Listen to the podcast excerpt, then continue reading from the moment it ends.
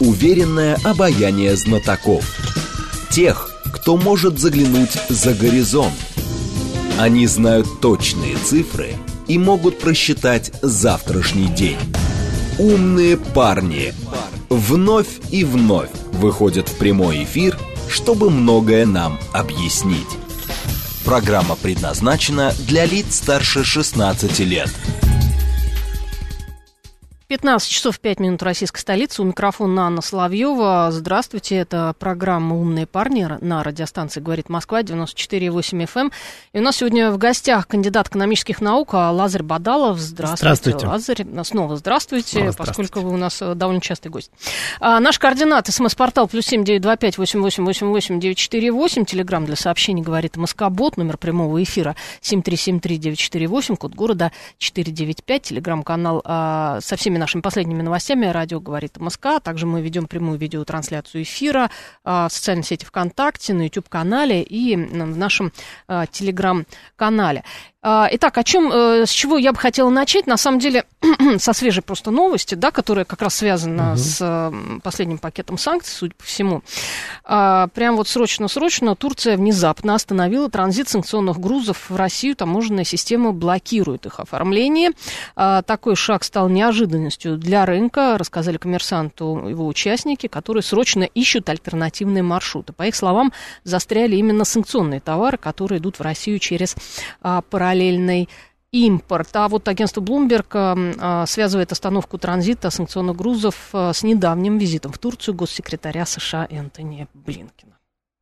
Вот по всем этим последним, собственно, новостям, связанным с санкциями. И вот, как вы считаете, вот эта вот история с Турцией, она, несомненно, тоже, да, вписывается? Ну, мы сегодня про санкции контекст. много будем говорить. Угу. Вот, в частности, это одно из подтверждений того, о чем мы будем сегодня говорить.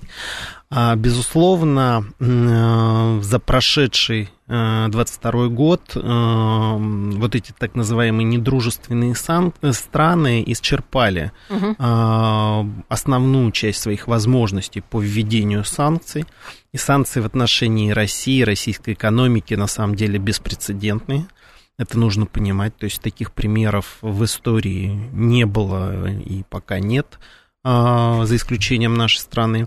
А, поэтому, так как э, вот эти возможности уже исчерпали, теперь а, эти недружественные страны начинают работать над тем, чтобы санкции соблюдались странами, которые да. не присоединились, даже не угу. присоединились, и давят на страны, не присоединившиеся, именно угрозой введения вторичных санкций. Через что давят? Через ту самую а, западную финансовую систему, а, о которой очень много уже сказано. И понятное дело, что даже если страна не присоединилась к санкциям, то ее финансовые институты, ее банковская система все равно зависит от западной финансовой системы. И, следовательно, риски мер очень высоки а, поэтому вот такие истории будут достаточно часто встречаться. Угу. Ну, что тут можно сказать? Да, это теперь надолго, это будет именно так. А, будут пресекать какие-то маршруты, будут появляться новые маршруты. Будут снова возобновлять свою работу старые маршруты, как только внимание ну, скажем будет так, немножко. Да. Даже не внимание, внимание теперь будет постоянно пристальное, угу. оно будет постоянно усиливаться. А, будут э, меняться способы доставки, способы оформления. То есть, скорее всего, ну, наверное, в этой ситуации то, что мы называем параллельным импортом, то, что недружественные страны называют несоблюдением санкций, наверное, в этой истории там, скорее всего, вычислили какой-то маршрут, способ уклонения обхода этих санкций. И вот поэтому там Турции, в частности, пришлось приостановить э, экспорт товаров в Россию. Ну, что я хочу сказать, что Энтони Блинкен просто лично уже ездит. Э, он да. как такой челнок, он уже катается по этим да. странам, да, и просто да, да. уже тет-а-тет, видимо, пытается там как-то их убедить. Безусловно. Я думаю, даже тут скорее не то, чтобы убедить, а именно давить, вот, в том числе с использованием угроз, потому что, э, как я уже сказал, вот эти риски, в чем они проявляются? В том, что недружественные эти страны, в частности, да, тот же самый, как конкретно представитель Блинкен, ставят вопрос таким образом. Если вы будете им помогать, угу. то тогда мы будем в отношении вас тоже принимать санкции, штрафовать, наказывать, ну и так далее со всеми вытекающими а, последствиями. А вот в случае с Турцией, учитывая, что в стране только произошло землетрясение, довольно тяжелое, с тяжелыми последствиями, и учитывая, что Эрдогану надо переизбраться, то есть это давление, оно все-таки, конечно, конечно, имеет свои То есть плоды. там угу. политическая составляющая, безусловно, существует. Э, там очень много, скажем так, инструментов для давления, э, поводов для торга. Понятное дело, что идет не только давление со стороны Запада, но и определенный торг со стороны Турции. Это тоже нельзя исключать. Есть, э, есть и политический интерес, есть экономический интерес, есть интерес частный, бизнеса, потому что бизнесу всегда, э, э, скажем так, важнее собственная прибыль, нежели чем какие-то там а, политические вопросы, геополитика и так далее. Если бизнесмен понимает, что на этом может заработать, то он будет. Поэтому я говорю, что если сейчас пресекли какой-то канал поставок, появится обязательно другой. другой или тот же самый, да, но поменяет свою форму, свое содержание и так далее. Ну, то есть это как э, такой морской бой, да? Эм, это бесконечная, угу. да, э, такая игра, в определенные такие, может быть, кошки-мышки или как угодно, можно с чем угодно сравнивать. Но да, это, собственно говоря, реальность. И я уже сказал о том, что такие беспрецедентные санкции в отношении России, но в то же время эта санкционная политика, она уже э, Западом и, в частности, США давно применяется. Следовательно, в мире есть определенные инструменты, э, подходы, как эти санкции обходить, что в каждом случае предпринимается, делается. Угу. Вот. Ну, это вот, это будет до бесконечности. Здесь можно долго там уже обсуждать вопросы эффективности, э, значимости, но э, пока то, что мы видим на практике, э, страны Запада, они не хотят признавать неэффективность санкций, а все-таки говорить об эффективности санкций очень сложно. Почему? Угу. Потому что это не э, то знаменитое санкции не работают. Нет, они, безусловно, работают, но э, те цели, которые закладывались в эти санкции, разрушить, уничтожить, э, причем эта ставка делалась, что это моментально сработает, ничего подобного не получилось, следовательно, в этой ситуации э, признаться в этом очень сложно. Следовательно, нас убеждают, говорят, что подождите, это все работает, просто эффект э, не сразу наступит, ну и так далее. А, я хочу сказать, что на Западе, да, в странах Европы, в США, на самом деле разные оценки, там две диаметрально противоположные оценки. Одни эксперты говорят, а, что санкции работают, я сейчас вот поподробнее об этом да. Всем, а вторые говорят, что нет, ребят, ну, что-то ну, не получается у вас, да? Вот а, два лагеря, прям уже четких абсолютно. абсолютно и да. в США есть Ельский университет. Вот он есть, наиболее... Он, он самый. Конечно. Вот он самый, да, он а, наиболее такой яр, а, ярый, а, как сказать, я не знаю, они яростнее всех поддерживают а, санкции. Конечно. Вот Почему? Да. Я, я могу процитировать тут кое-что вот ну, из последнего знаете, как, интервью, да. Не буду врать, почему, потому что, наверное, там есть эксперты по Ельскому университету, но то, что там, э, скажем так, ядро... Ядро, боево, там просто боево, ядро. Боевое да, ядро, да, да, там да, именно да. боевое ядро. Угу. Но я здесь еще хочу дополнить, знаете, чем? Тем, что э, вот тот лагерь экономистов, в частности, которые говорят, что санкции работают, это, конечно же, и представители Ельского университета, и представители, вот это самое такое, наверное, неприятное, представители России, российские экономисты, многие, которые уехали на Запад. Вот, вот это прям действительно, когда их слушаешь, понимаешь, что это настолько боевое ядро и настолько э, и пропаганда, и предвзятое отношение, то есть попытка отрицать э, здравый смысл и выворачивать факты таким образом, что ну вот в частности, э, одно из интервью я такое слушал, и там речь шла, что, ну, действительно, ребят, может быть, немного признаем о том, что то, как мы планировали, это не работает, и вообще вопрос, как это работает.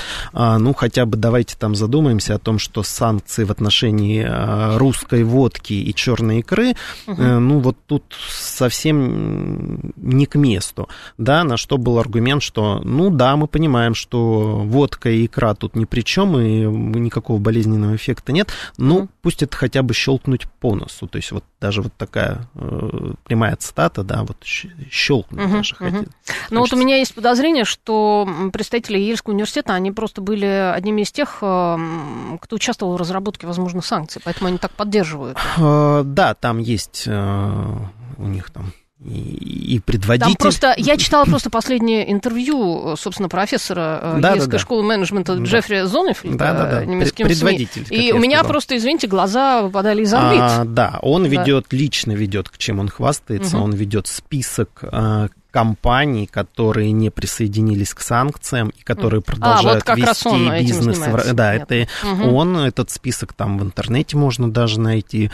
То есть список компаний, которые даже, э, скажем так, вот не поддерживают вот эти негласные санкции, они продавливают что? Они продавливают то, что помимо санкций принятых, надо негласно вводить санкции, то есть сворачивать бизнес в России, э, уходить компаниям зарубежным из России, э, преследуются, других слов я не могу подобрать. Mm-hmm. Действительно, компании, которые продолжают работать в России, они преследуются. Ну, вот. Там целые компании, компании через А. Да, да, да. Вот, соответственно, да, действительно, все это существует, но тут опять-таки что можно сказать? С позиции экономики об этом говорить нечем, да, потому что, ну, понимаем, что эта история не про экономику, это история про политику. Угу. Да, вот честно говоря, не знаю там корни, почему у них такие, такое болезненное отношение к России, да, именно в этом университете. Ну, наверное. Я знаю, просто, там. вы знаете, что меня поразило, но это уже ради фана. А, высказывание, что тысячи холодильников э, разобранных э, ради все чипов, есть. вот это все да, чушь да. абсолютнейшая. А, ну, тут понятное дело, что в России нет унитазов, а все да, стиральные да, да, машины да. и холодильники мы разбираем. Это, это удивительно, вот. в 23-м а году кто, вот это все читать. А те, угу. Да, ведется кампания в России по изъятию населения бытовой техники, всю бытовую технику, ну, я это, понимаете, э, у меня другое, наверное, скажем так, другой вопрос. А, не то, что ты в 23-м году это в 21 веке читаешь, а то, что есть э, люди, которые в это действительно верят, это откровенная пропаганда, но все-таки даже а, сужу по себе. Да? Я беру информацию из разных источников, потому что для понимания того, э, что происходит а, для попытки проанализировать, понять, разобраться, услышать другую точку зрения. Но вот в данном случае, когда слышишь откровенную чушь, ну, тут уже... Нет, ну, понятно, что он работает на свою непредвзятую американскую аудиторию, которой надо предъявить что-то, что вот эти санкции, они все-таки работают. Мы да. не просто так все это да, делаем. Да, безусловно, оправдание нужно, угу. потому что вопросы возникают, вопросов возникает очень много, и чем дальше будет, чем больше будет идти времени проходить, тем больше этих вопросов будет, потому что, э, опять-таки, нужно понимать об экономической ситуации. Э, если пусть не в США, хотя и в США там там есть определенные трудности, но в Европе ситуация, связанная с инфляцией, да, и сейчас очень много говорят о том, что цены на энергоносители снижаются, возвращаются к уровням позапрошлого года и так далее, но в то же время нужно понимать, что вот эти а, причины а, немонетарного характера а, инфляции, они сохраняются, инфляция действительно на очень высоком уровне, доходы населения снижаются, и возникает очень много вопросов, на эти вопросы нет нормальных, четких ответов. Это можно, вот эту пропаганду можно нести месяц-два, но в течение года это становится уже сложным. Угу. Тем более появляются, как вы правильно говорили, есть и другой лагерь экономистов, ну, да, более да, да. трезво рассуждающих, анализирующих ситуацию и говорящих, что ну не все так, как вы преподносите. Ну вот, кстати, а, возвращаясь к последнему как раз десятому пакету санкций, тут даже не вошли алмазы. Пока не вошли. А, пока думаю, не вошли, да. но они вот пытаются сейчас, да. А, собственно, Энтони Блинкен он тоже там вот катается, пытаются эти алмазы все-таки впихнуть да. в очередной пакет санкций. А алмазы это же э, э, это Бельгия, да? Это Бельгия. Ну, опять-таки, мы же понимаем, что что значит Бельгия? Это хаб mm-hmm. где встречаются продавцы и покупатели. То есть мы понимаем, что у Бельгии алмазов не было, нет и никогда не будет. Их продают вот, в да. Точно mm-hmm. так же, как и э, в Голландии, в Нидерландах э, торговля э, ресурсами, да, mm-hmm. теперь вот Германия очень часто там статистику, когда свою публикуют, они говорят источники, откуда поступают к ним энергоресурсы. В частности, теперь у них Нидерланды чуть ли не там не один из ключевых поставщиков. Угу. Вот, не уточняя, откуда эти ресурсы Берут. появляются, да, в, в Голландии.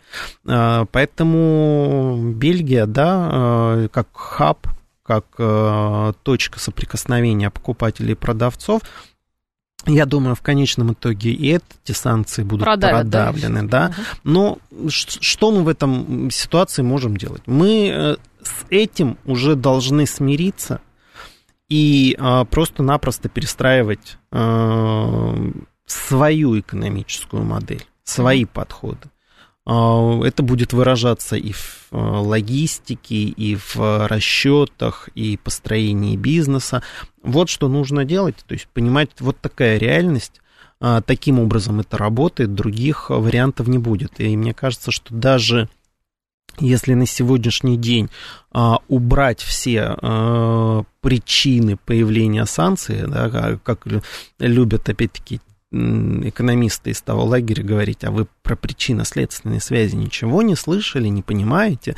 Вот даже если все причинно-следственные связи убрать, а, санкции все равно сохранят под любым угу. по любому поводу, да, найдут повод, чтобы их сохранить. Ну, вообще это такой э, эксперимент очень большой, да, потому что такое количество санкций в мире вообще, э, в истории да. э, еще не было, и э, протестировать, да, выжимаемость э, страны в этих условиях, пока мы демонстрируем так э, неплохую.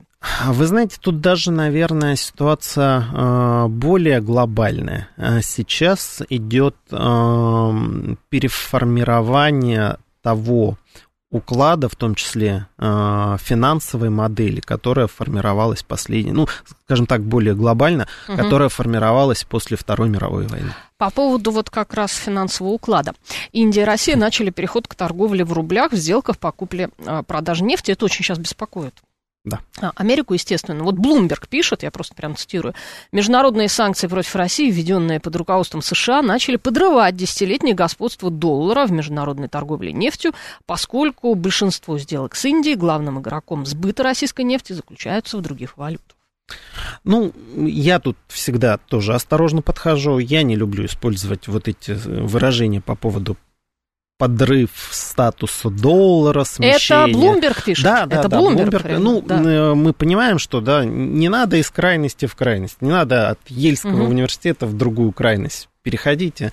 Безусловно, э, статус доллара, да, он достаточно мощный, он сохраняется первую очередь за счет того, что есть группа стран, которые угу. будут все равно поддерживать и будут в этой э, финансовой системе жить, никуда они оттуда не уйдут. Это и США, и Евросоюз, и все остальные страны сателлиты.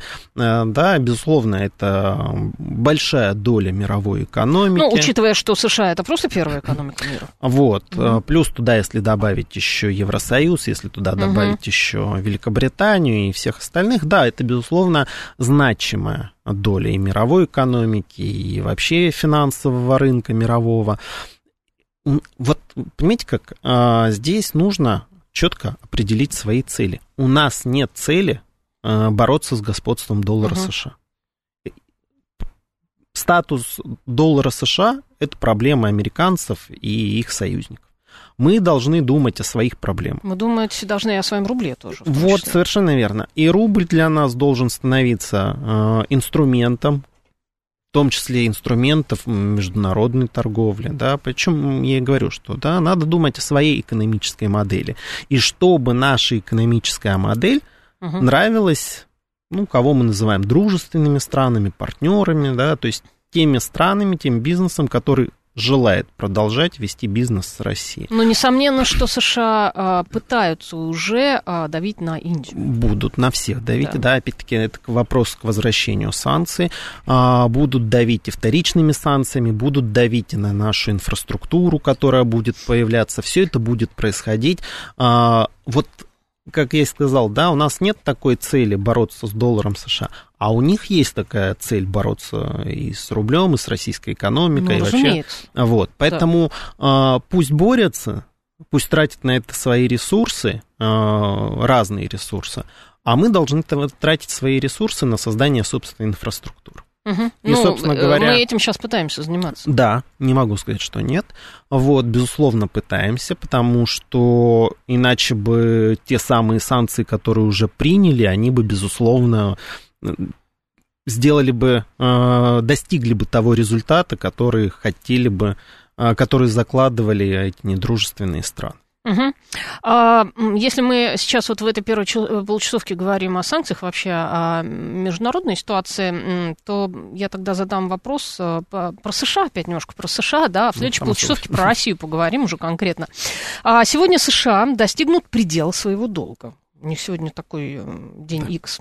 А, но республиканцы по-прежнему отказываются повышать его до тех пор, пока Палата представителей не примет решение, президент Байден не одобрит существенное сокращение расходов.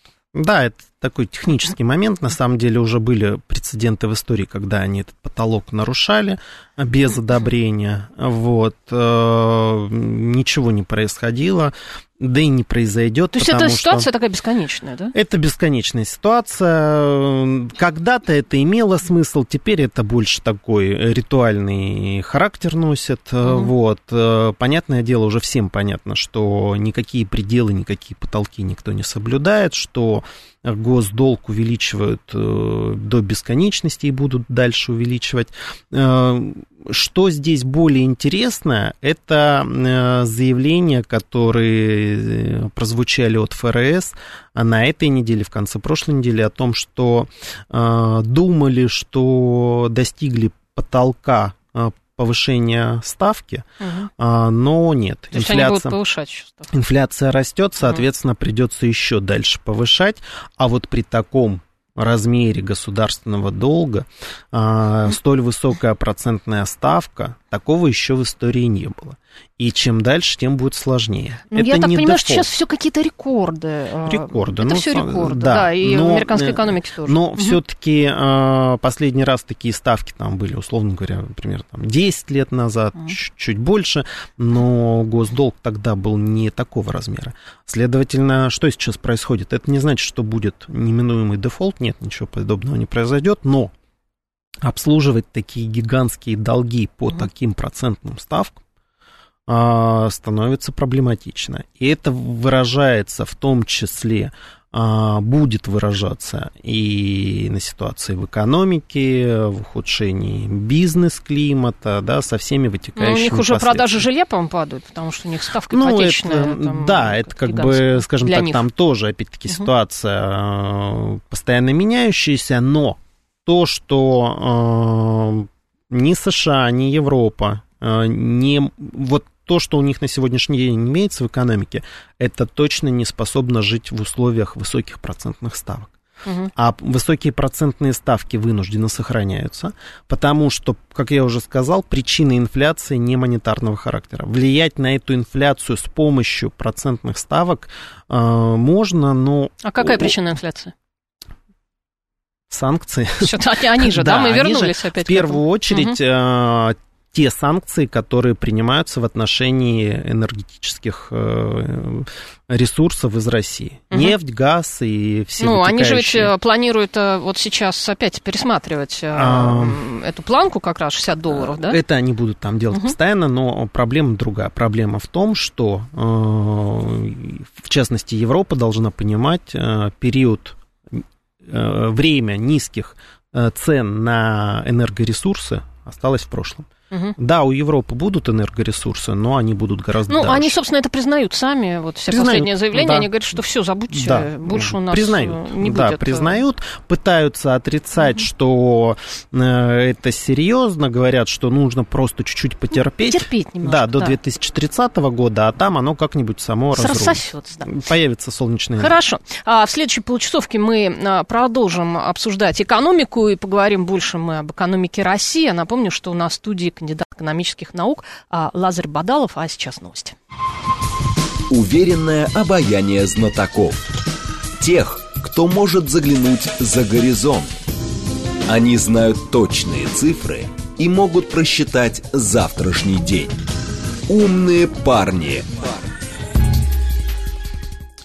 15 часов 35 минут в Москве. В студии Анна Соловьева. Снова здравствуйте. Мы продолжаем программу «Умные парни». У нас сегодня в гостях кандидат экономических наук а, Лазарь Бадалов. Здравствуйте еще раз. Здравствуйте. А, мы продолжаем экономическую тему. Я напомню, наш координат. СМС-портал плюс семь девять два пять восемь восемь восемь восемь девять четыре восемь. Телеграмм для сообщений говорит МСК-бот. Номер прямого эфира семь три семь три девять четыре восемь. Код города четыре девять пять. Телеграм-канал с нашими последними новостями. Радио говорит МСК. Там идет прямая видеотрансляции эфира, а также в социальной сети ВКонтакте и на YouTube-канале. А, что я вот сейчас хотела спросить, э, вернее, о чем? А, к нашим, собственно, вернемся баранам, к российским, да? А, дефицит бюджета России в январе-феврале составил 2 триллиона 600 миллиардов рублей и приблизился к годовому плану. То есть это тот дефицит, который должен был быть, насколько я понимаю, да, за весь год. Да, но здесь нужно понимать, что э, в этом году э, поменялся механизм поступления э, налогов угу. в бюджет. Следовательно, если мы смотрим по итогам января, там вообще какой-то катастрофический разрыв. Январь-февраль существенно уже сократился. Ну и дальше эта ситуация будет выравниваться, следовательно, по итогам года ничего там смертельного не произойдет. То есть, я думаю, те цифры, которые были запланированы, заложены в бюджет, их смогут достичь. Угу. А, за счет чего? Это не потому, что там какие-то махинации или а, волшебные действия Минфина. Нет, ничего подобного. На самом деле а, бюджет у нас достаточно консервативный и бюджетная политика в первую очередь. И э, эта политика проводится консервативная на протяжении достаточно многих угу. лет, следовательно, за этот период времени э, действительно удалось сформировать определенную определенный запас прочности, который сегодня позволяет функционировать а, и то, о чем часто звучит вот эта макроэкономическая стабильность, uh-huh. да, но в том числе это проявляется вот в стабильности а, бюджета. И не стоит забывать о том, что а, у России один из самых маленьких в мире государственных долгов. Uh-huh. То есть это хороший э, запас прочности, и э, это дает большой, большое пространство для маневра э, правительству. Угу. И, кстати, вот э, к теме, что Фонд национального благосостояния в феврале вырос почти на 300 миллиардов. Ну, это скорее... Все пополнили немножко. Тут, угу. я думаю, все-таки вопрос не пополнения, а все-таки валюту продавали, это скорее все-таки переоценка. Угу. Вот. Э, такая цифра, она, скорее всего, связана именно с переоценкой, с положительной переоценкой.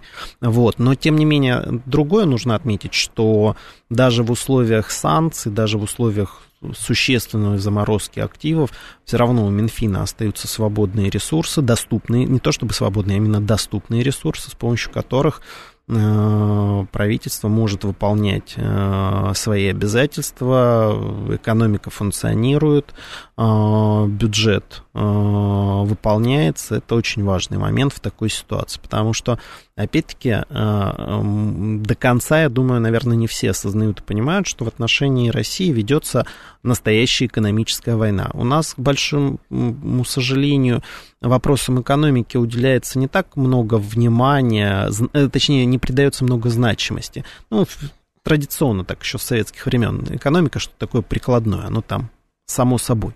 Разве?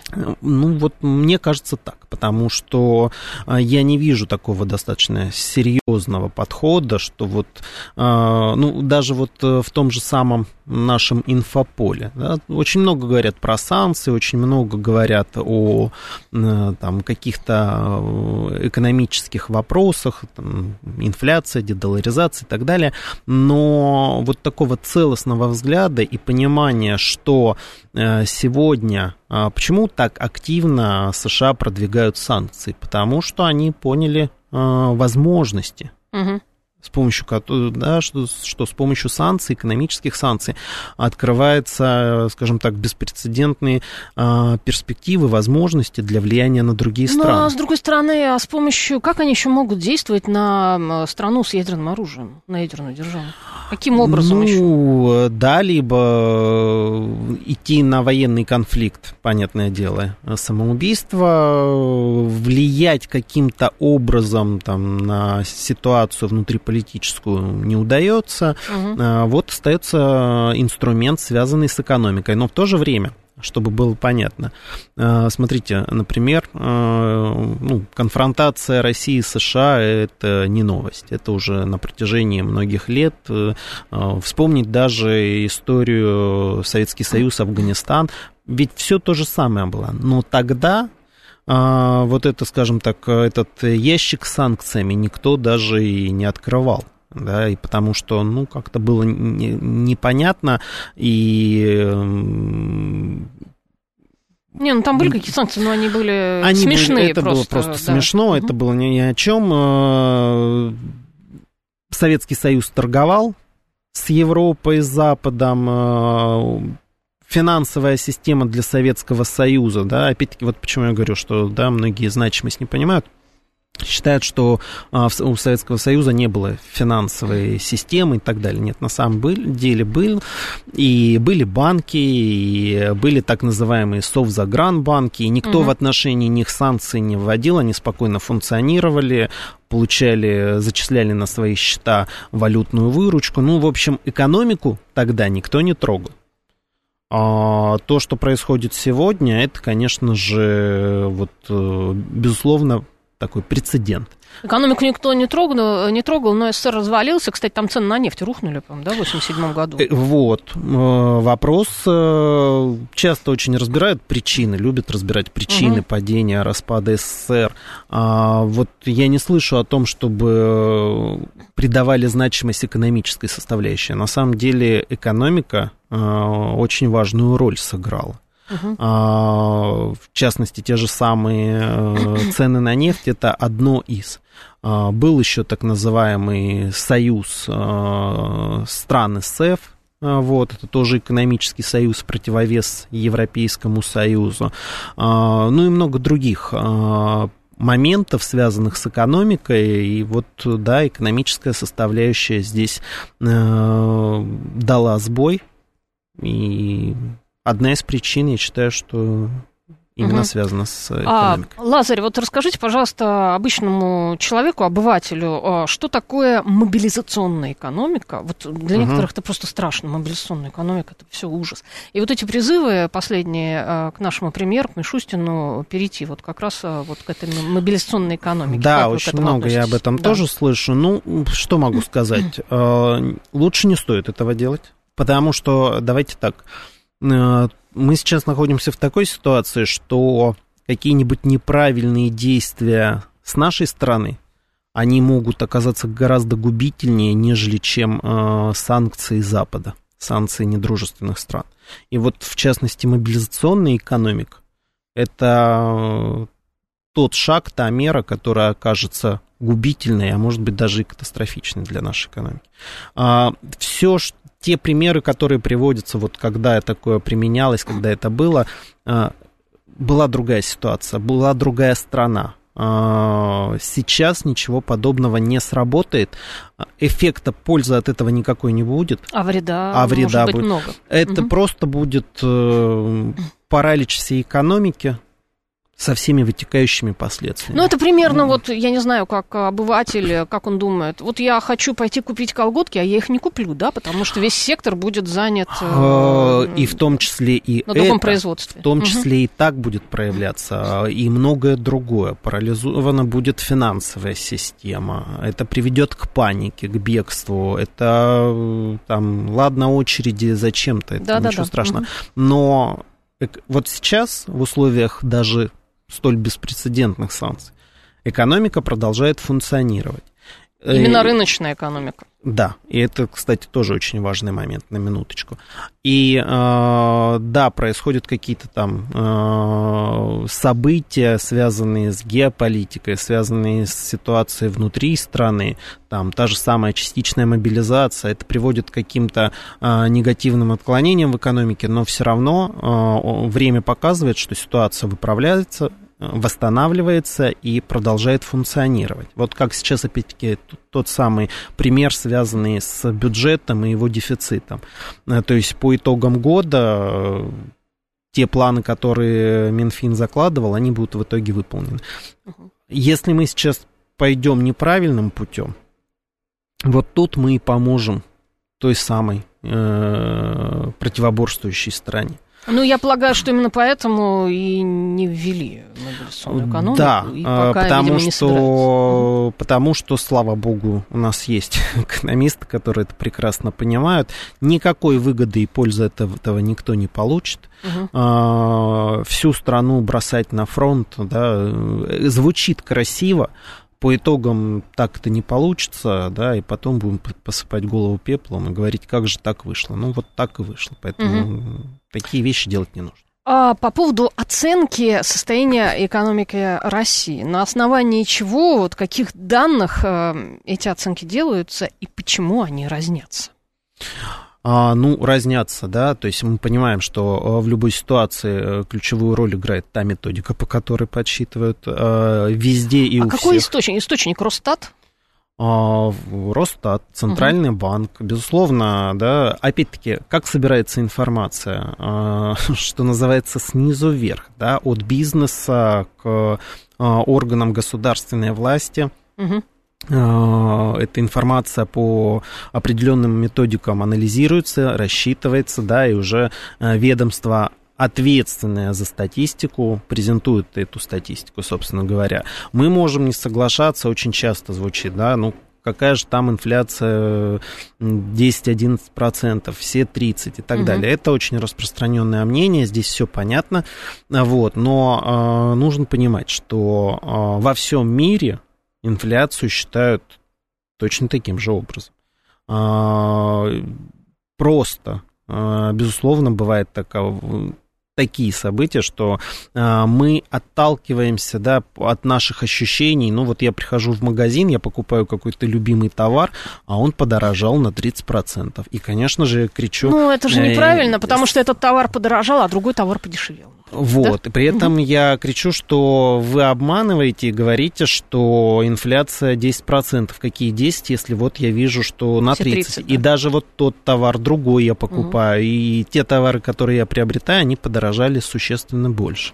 А вот. Но при этом мы забываем о том, что инфляция рассчитывается не только из товаров, она еще и рассчитывается и услуги, и очень много других показателей туда включается. Следовательно, опять-таки, по определенным группам товаров, угу. не, не выборочно, да, а именно учитывая всю ситуацию в экономике, учитывая регионы, да, потому что от региона к региону ситуация тоже меняется существенным образом. А, и таким образом, да, получается, что порой у нас эти показатели вызывают какую-то э, гневную реакцию, но это нужно понимать просто. Угу. Да, ну, без... тут, ну, тут не только оценки инфляции, да, тут оценки еще роста или падения. А, экономический рост, да, безусловно. Знаете как, на самом деле, вот если мы говорим а, для о показателях для населения, население волнует на самом деле, а, ну, по большому счету, 2-3 ключевых показателя. Угу. Это изменение реальных доходов населения, именно реальных доходов населения. Это изменение инфляции, ну, вот, собственно говоря, ну, еще, возможно, а, курс а, рубля. Угу. Да, вот, наверное, три ключевые показателя, которые волнуют в первую очередь и влияют непосредственно на жизнь населения. Следовательно, от этого и нужно отталкиваться. А что касается курса рубля, да, а, вот э, есть ряд экономистов, э, которые считают тоже вот два лагеря, угу. которые считают, что вот э, все-таки Центробанку, да, Эльвире Набиулиной все-таки придется, наверное, начать печатать деньги, да? Вот вы как считаете, будет эмиссия или нет? А, а знаете, в чем интерес заключается? Том, что а, вот а, эта история про надо печатать деньги или нет, это уже устаревшее угу. а, высказывание, устаревшая мысль. Потому что в современной экономике это не мы придумали. Это придумали и даже не американцы. Это придумали японцы, в частности. А, в современной экономике то, что все привыкли называть печатанием денег, а это чаще называется теперь э, так называемое количественное смягчение, угу. оно может проис- происходить не обязательно с помощью печатного станка. А вот почему я опять-таки говорю, что не э, значимость да, экономики у нас угу. часто очень занижается. Почему? Потому что забывают о том, что э, финансовый рынок он состоит не только из э, денежно-кредитной политики Центрального банка. Угу. Есть еще рынок ценных бумаг. И если перед Центральным банком стоит такая задача провести, э, как говорят, э, печатание денег, то для этого на самом деле существуют инструменты выпуска ценных бумаг. А этот инструмент на самом деле не является каким-то зловещим. Это нормальный механизм. Он применяется сегодня и в США, и в Европе, и Россия в этом плане не исключение. Mm. Когда происходит выпуск государственных ценных бумаг, а, эти деньги направляются на какие-то проекты. А, это взаимоотношения участников финансового рынка. А, и вот такой вот э, необходимости просто напечатать деньги, привести их в хранилище Центрального банка, а потом развозить их по коммерческим банкам, да, и раскладывать ну, вот эти мешочки. Ну, очень это многие все... люди до сих пор так думают, что это вот так Совершенно происходит. верно. Именно так считают, да. что вот э, там где-то на госзнаке будет э, э, круглые сутки работать печатный станок, угу. да, и КАМАЗы будут бронированы и возить деньги по стране, и вот так это... Нет, ничего подобного не происходит уже давно. В этом нет необходимости необходимости. Это не потому, что я кого-то хочу там запутать, обмануть. Угу. Все. Финансовая система, она давно уже поменялась. Угу. Последние 20 лет уже никто таким образом не работает.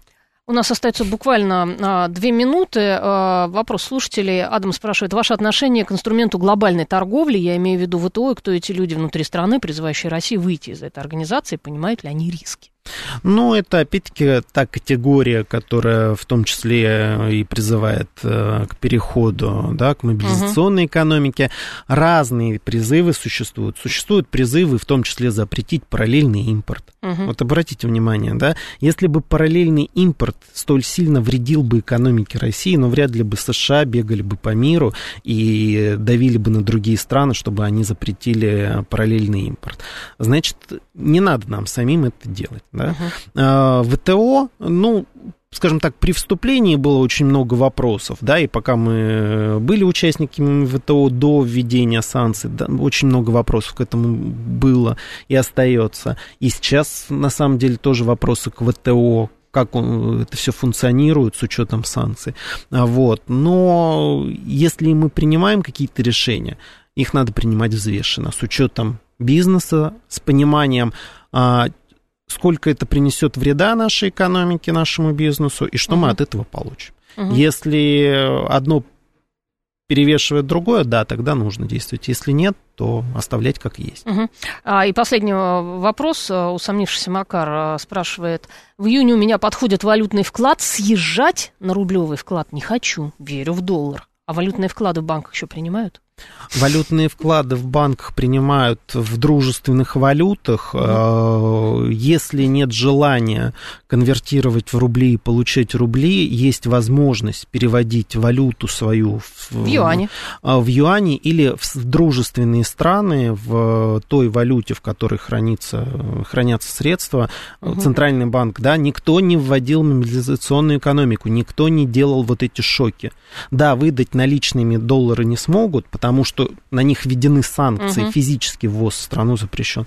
Но вывести за рубеж возможность угу. у человека остается. А, спасибо большое. У нас сегодня в гостях был кандидат экономических наук а, Лазарь Бадалов. А, спасибо. А, спасибо большое за сегодняшний эфир. У микрофона была Анна Соловьева. Это программа «Умные парни». Всем пока.